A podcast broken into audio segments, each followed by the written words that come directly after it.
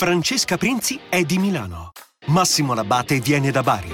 Insieme conducono Italian Sunday Roast. Da un pub inglese ci raccontano la vita di ieri e di oggi in Gran Bretagna. Arte, cultura, tradizioni, curiosità, politica, visti da due italiani che vivono a Manchester.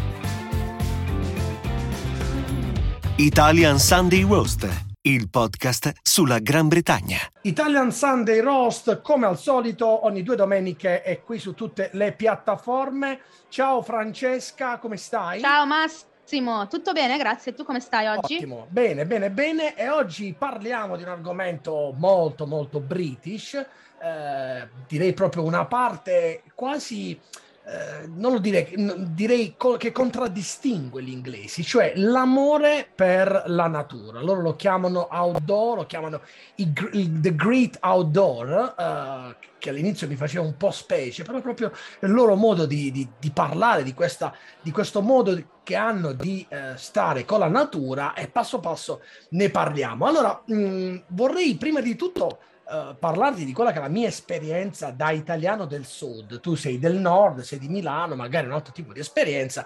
Per me la natura da pugliese è soprattutto il mare, anche perché la campagna pugliese, per, per quanto sia bella, non è una campagna che a me ha sempre più di tanto intrig- intrigato. Mm, per noi di solito la natura è andare al mare, andare al mare soprattutto certo. primavera ed estate, d'estate fa molto caldo, quindi sei quasi costretto ad andare al mare perché per prendere un po' di refrigerio, per abbronzarti. Quindi mio, la mia natura da pugliese è il mare. Invece per te, come milanese, allora, per me da milanese la natura è qualcosa che non esiste, ovviamente, nel senso esatto. che non, non, non, è qualcosa che fa parte del, dell'immaginario del, del, milanese. Infatti, eh, per me già Manchester, che è una città fatta e finita, è, ha delle aree eh, per me siamo già in mezzo alla natura da milanese, però mi rendo conto che comunque eh, abbiamo i laghi, tanti laghi qua vicino, eh, dal lago di Como che è il più famoso, ma il lago Maggiore che io amo, saluto gli ascoltatori del lago Maggiore, ehm, che, eh, che comunque sono un tiro di schioppo da Milano, quindi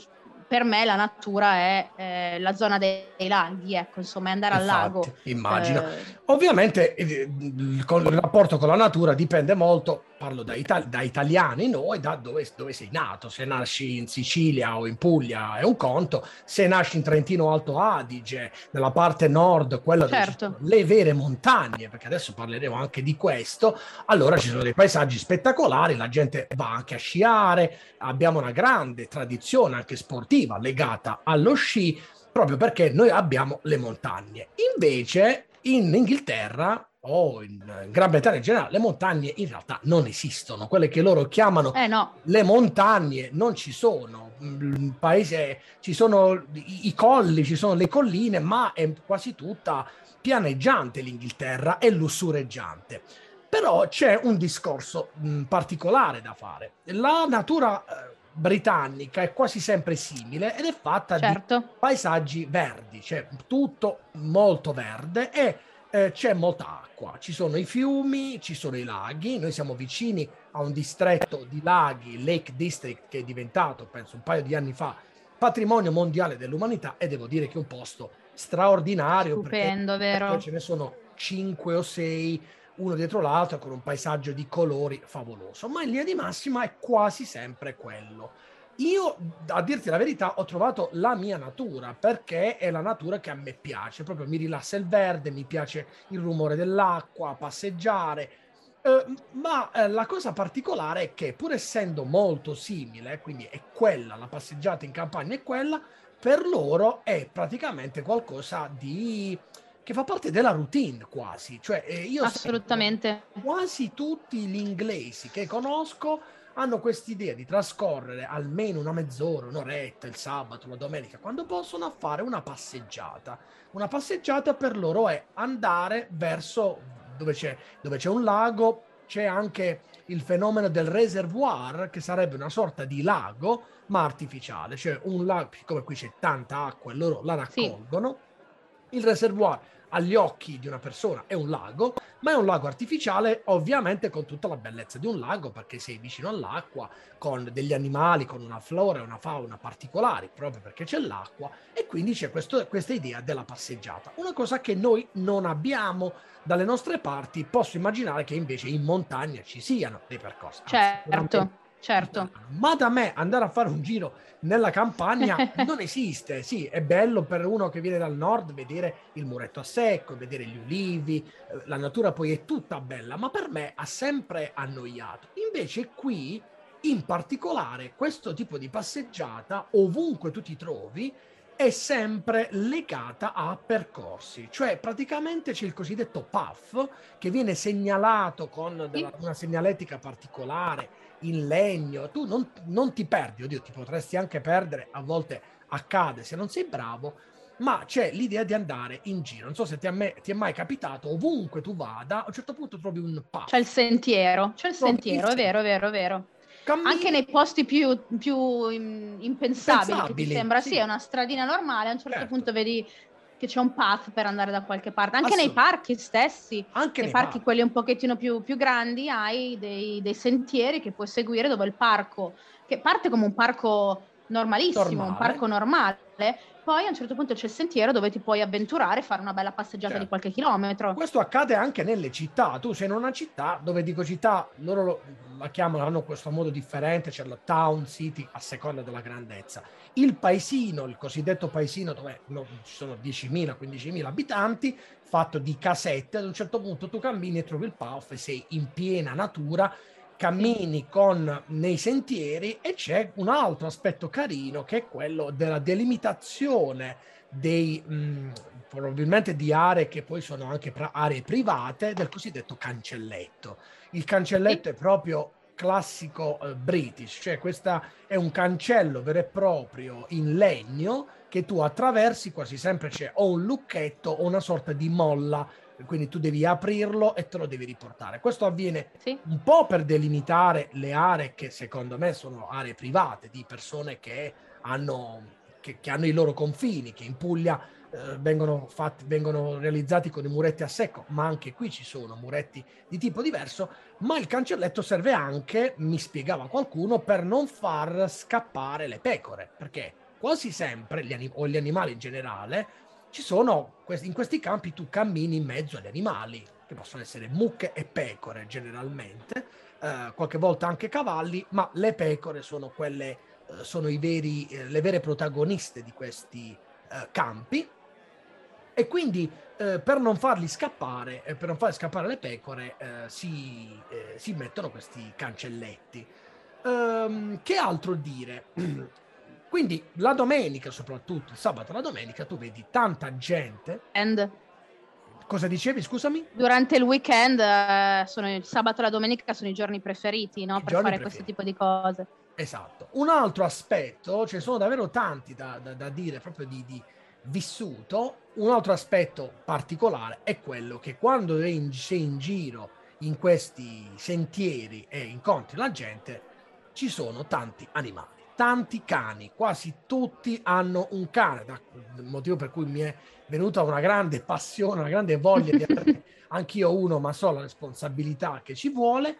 Molti ne hanno anche due, ne hanno tre, cammino e li vedi, eh, ma spesso vedi proprio delle coppie dove ognuno ha il suo cane, che quasi sempre sì. sono uguali, eh, sono identici, vestiti in un certo modo, è pieno, pieno, pieno di cani al seguito di ma anche carrozzini, anche bimbi, bimbi piccoli, cioè c'è proprio questa voglia di andare. Naturalmente poi il cosiddetto countryside si distingue da quella che può essere una passeggiata tranquillissima a bordo, nel, nei paraggi di un reservoir, come abbiamo detto, di un lago che sono pianeggianti.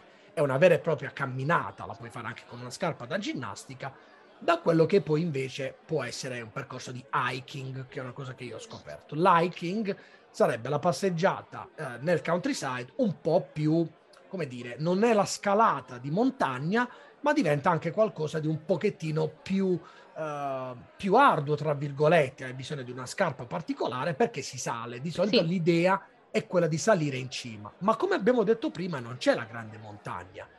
È anche vero, tuttavia, che siccome parti da zero sul livello del mare, andare su un colle di 300, 400, 600 metri significa anche fare una, una bella scarpinata. Devo dire che è una cosa che mi ha appassionato tanto e quindi è diventata un'attività che faccio spesso. E tu invece che rapporto hai con il countryside? Allora, devo dire che eh, ho fatto troppo poco rispetto a quello che avrei potuto fare da quando, da quando, vivo, da quando vivo, qui. Um, sicuramente quello che mi piace di questo tipo di attività, al di là dei paesaggi bellissimi che si visitano, è cosa si fa quando si finisce questa attività, ovvero andare a mangiare al pub, esatto. che è un grandissimo classico, nel senso che ovviamente molte Mol- molti di questi percorsi di cui parlavamo prima sono fatti apposta proprio per avere, ad avere un pub alla fine, alla fine all'inizio, insomma, dipende un po' da, da, dove, da dove, uno inizia e dove uno termina, un pub ehm, classico, tipico come quelli di cui parlavamo durante la scorsa puntata, dove poi uno si ferma a mangiare qualcosa, a bere qualcosa e si respira sempre un'atmosfera molto carina perché Ovviamente tutte le persone che si trovano a questo pub sono persone che eh, hanno fatto più o meno il tuo stesso percorso, sono lì con lo stesso, ehm, con lo stesso intento, no? Eh, e quindi è molto, è molto carino e questo aspetto mi piace molto, dove in genere poi il cibo è anche molto buono in questi pub eh, che, sono, che si trovano su questi, su questi sentieri, in certo. campagna, certo. ecco, diciamo, esatto. su questi sentieri. Anzi, aggiungerei che, come hai detto tu, il pub più bello quasi sempre, anche perché ne abbiamo anche parlato nella, nella puntata eh, sul cibo, sul pub, il pub vero, quello storico, è una sorta di punto di riferimento tra un posto e l'altro, quindi a volte accade proprio che lo trovi nel mezzo del davvero del, del, tuo, del, tuo, sentiero, cioè non c'è nulla, c'è solo il pub con 3-4 case, quindi ha questo aspetto romantico, addirittura con eh, le stanze se vuoi andare a dormire. Il pub è il rifugio, è proprio l'idea, come dici tu, da, dopo aver fatto la, la, camminata, il sentiero d'estate in primavera ancora di più, con i tavoli all'aperto, è proprio l'idea di andare a mangiare di domenica il Sunday Roast, perché poi il menù ne abbiamo parlato, il nostro certo. si chiama Sunday Roast, e probabilmente è, il, è probabilmente la, l'esperienza più britannica in assoluto, anche dal punto di vista gastronomico. Io potrei dire che il cibo, il cibo uh, inglese e l'esperienza del cibo inglese è fondamentalmente il pub. Se gli aggiungiamo la camminata, dove diciamo pure che all'interno del pub, nell'80% dei casi, direi anche nel 90% dei casi, numero uno, non hai nessun problema ad entrare con le tue scarpe sporche, perché qualcuno... Ah, no, certo. Noi da italiani, quando andiamo in un posto, ci vestiamo, no, siamo, a noi piace anche il fashion, invece no, entri con le scarpe magari anche un po' infangate del, del, del i cani infangati? E anche i cani sono quasi sempre, mh, direi, guarda, direi il 90% del pub è dog friendly. Tu sei lì Assolutamente. e quasi sempre hai un cane a fianco, fai anche amicizia con qualcuno e parli del cane, lo accarezzi, lo devi anche scansare se vuoi andare a prendere la birra sì. perché magari è seduto lì e questo è un aspetto probabilmente che in Italia non avrò, ma- non penso di aver mai visto, probabilmente in una passeggiata in montagna sì, ma come esperienza, come italiano del sud, per me è completamente nuovo. Cani bellissimi che sono lì, che sono tranquilli, eh, che hanno la loro scodella con, uh, con l'acqua, perché pure loro sì. hanno camminato come te, e quindi aggiungi uh, all'idea del, quindi il pub, il cane e uh, il countryside sono il trittico perfetto dell'esperienza british. Un altro aspetto, um, a me che um, è sempre piaciuto, diciamo, l'idea un po' fashion, qui l'ho persa. Da italiano mi è sempre piaciuta l'idea di, di guardare l'abbigliamento, no? Però quando arrivi qui un po' te ne dimentichi perché loro non è che lo amino tanto, ma in questo caso anche l'abbigliamento del countryside, del countryside è un classico. Potrei certo. dire tra tutti il marchio Barbour che è diventato sinonimo della campagna uh, d'elite uh, altrove, sì. no? tutto quel tipo di abbigliamento ed infatti curiosamente devo dire che eh, nelle mie prime esperienze quando andavo nel countryside eh, nel, a fare le passeggiate mi vestivo un po' come mi veniva perché non sapevo come ci si veste in queste occasioni, no?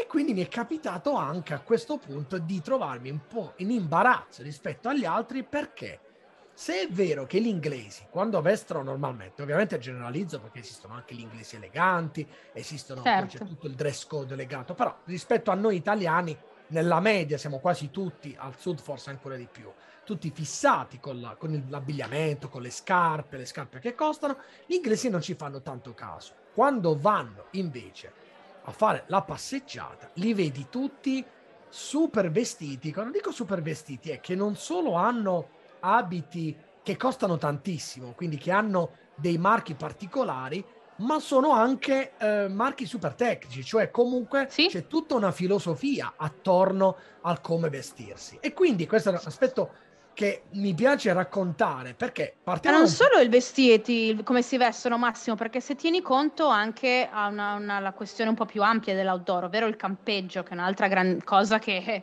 eh, va certo. veramente per Adesso la maggiore. Quanto si spende per tutto il. cioè, io vedo anche semplicemente delle borracce tecniche mh, mm, pazzesche, dei, eh. dei, mm, delle, come si dice, delle racchette per camminare, insomma anche le, il contorno, al di là dell'abbigliamento stesso, i guinzagli per i cani, ehm, tutto quello che circonda l'essere eh, comodi, l'essere a proprio agio nel, nell'outdoor è una cosa su cui non badano spese, ecco insomma, non, non, è una cosa su cui si bada spese qui. Costa, costa tantissimo e io per primo ho dovuto negli anni imparare anche a capire come vestirsi e poi ovviamente la tecnologia da questo punto di vista ha cambiato completamente i tessuti, tessuti che, eh, che sono soffici ma nello stesso tempo eh, sono mh, mm, idrorepellenti oppure vanno bene per il vento, tutta roba che costa. Ed infatti attorno a questo dici bene, esistono, uh, li vedi, vedi anche gente di 70 anni, di 80 anni vestita con questi marchi che magari adesso riconosci, quello che vedresti in una classica passeggiata italiana sui navilli dalle tue parti con gente vestita un po' fighettina, qui lo vedi invece da parte di tutti nel countryside con giubbotti che costano 200, 300, 400 sì, sì, pound. Sì questo anche per un'altra ragione. Siccome il tempo eh, cambia in maniera eh, velocissima qui, sia dal punto di vista delle temperature, può piovere, può eh, a un certo punto uscire il sole, soprattutto d'estate, può accadere che magari immediatamente c'è il sole e fa caldo, poi inizia a piovere, bisogno, eh, piove a dirotto e hai bisogno di un giubbottino, quindi anche lo zaino, il tipo di giacca è fondamentale. Devo dirti che all'inizio era un imbarazzo, mi sentivo quasi inadeguato. Poi pian piano anche io mi sono fatto prendere da questo ed effettivamente, come dicevi tu, anche quando si va nelle località quelle più famose, prima dicevo Lake District, che sì. poi è fatto di piccoli villaggi attorno a questi laghi, quando tu sei a passeggio, i tipici negozi che puoi incontrare in queste località sono, se non coffee shop, comunque luoghi dove si mangia, ristoranti, eh, pub e quant'altro, quasi sempre trovi i negozi di abbigliamento specializzato. È vero, per, è vero, sì. Cose. Quelli che vendono le scarpe, quelli che vendono i giubbotti e tutta roba che costa tanto. Quelli che vendono le mappe, una grande cultura delle mappe tipica. Sì. Inglese, nonostante adesso ci siano le mappe elettroniche, li vedi con la mappa cartacea, che magari hanno questo fondo di plastica che non li fa bagnare. Davvero c'è un mondo incredibile. E insieme a questo un, un sottoinsieme, tu lo dicevi prima, è il campeggio. Sì. L'idea del campeggio è assolutamente eh, presa a, il, il, campeggio o anche l'idea del caravan, del, del, del camper, del, del caravan, camper, sì, sì, sì, sì. camper e della roulotte, che qui sono, che si chiamano caravan e campervan, eh, che trovi ovunque. La classica vacanza inglese è, soprattutto per esempio quelli del nord, qui dicono no, vado in Galles, perché il Galles è un'altra zona bellissima dove magari trovi anche la costa, quindi è bello anche per quello. Si va in campeggio e lì puoi trovare il campeggio con la tenda, il campeggio e sono quasi tutti, direi tutta la gente che io conosco fa attività di questo tipo. Loro adorano stare fuori e lo fanno nonostante il, il clima non sia clementissimo. Qui può capitare che sia a luglio che ad agosto che magari sono anche più caldi, però magari piove d'estate, è più facile sì. pure che, che, piova, ma loro assolutamente se ne fregano e, e vanno, vanno fuori. Ma co- infatti qua c'è la, la, la questione delle, del, dell'autore, è anche un po' una, una situazione di non sappiamo quando avremo un'altra co- così bella giornata di sole, approfittiamone, andiamo, usciamo.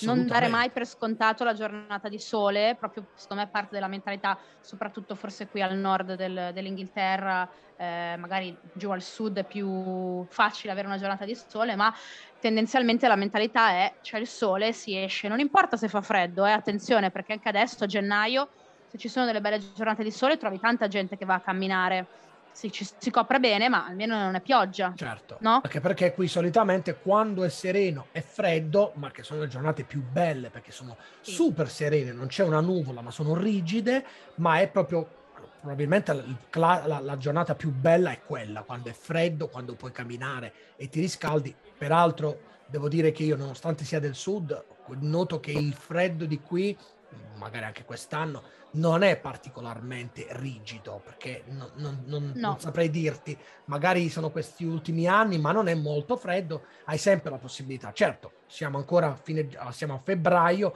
febbraio a marzo possono essere ancora dei mesi freddi, può capitare, e quindi comunque quando è freddo di solito puoi uscire.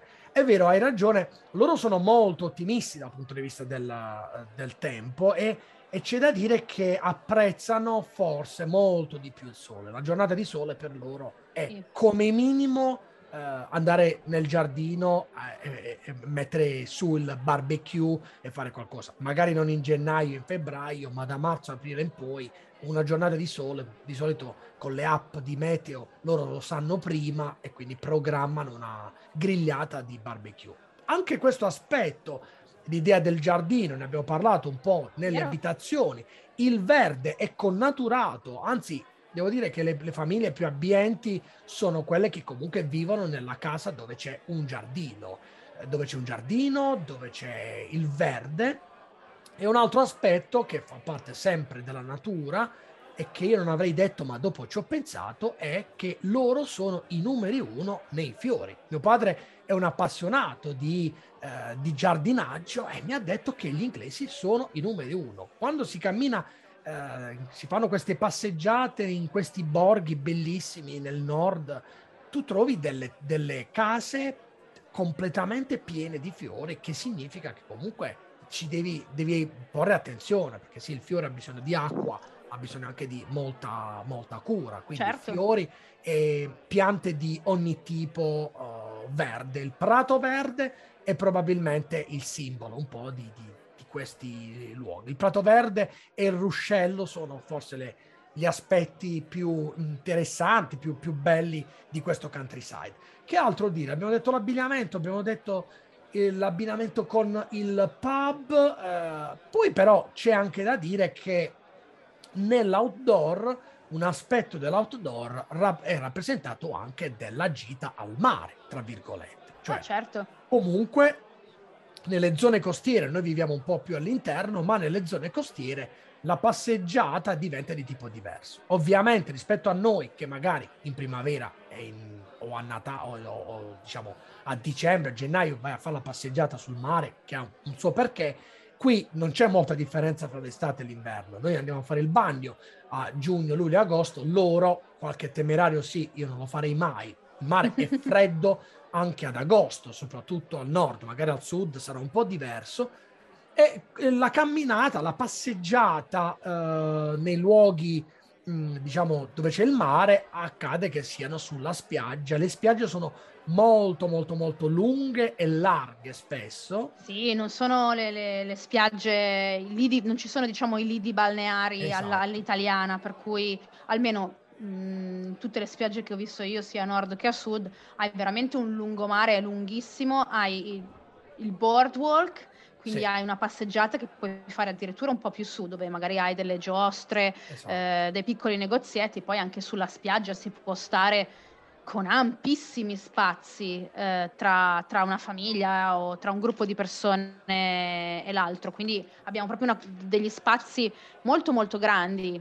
Certo, e c'è qui rispetto a noi, con la, c'è un aspetto legato alla spiaggia che magari noi non abbiamo, il mare qui spesso si ritira o, o, e alcune volte ritorna, quindi in alcuni casi ci sono alcune zone in particolare dove tu puoi trovare la spiaggia completamente vuota con veramente in larghezza e in lunghezza sono ampie e poi magari nella notte o in determinati momenti dell'anno trovare l'acqua lì invece eh, sì. Perché c'è questo fenomeno dell'acqua che si ritira spesso e in quelle occasioni anche qui trovi famiglie, gente con i cani, che cani sempre, ovunque, mh, mm, famiglie che sono lì, l'aquilone, con un altro aspetto che è quello poi degli sport uh, in acqua.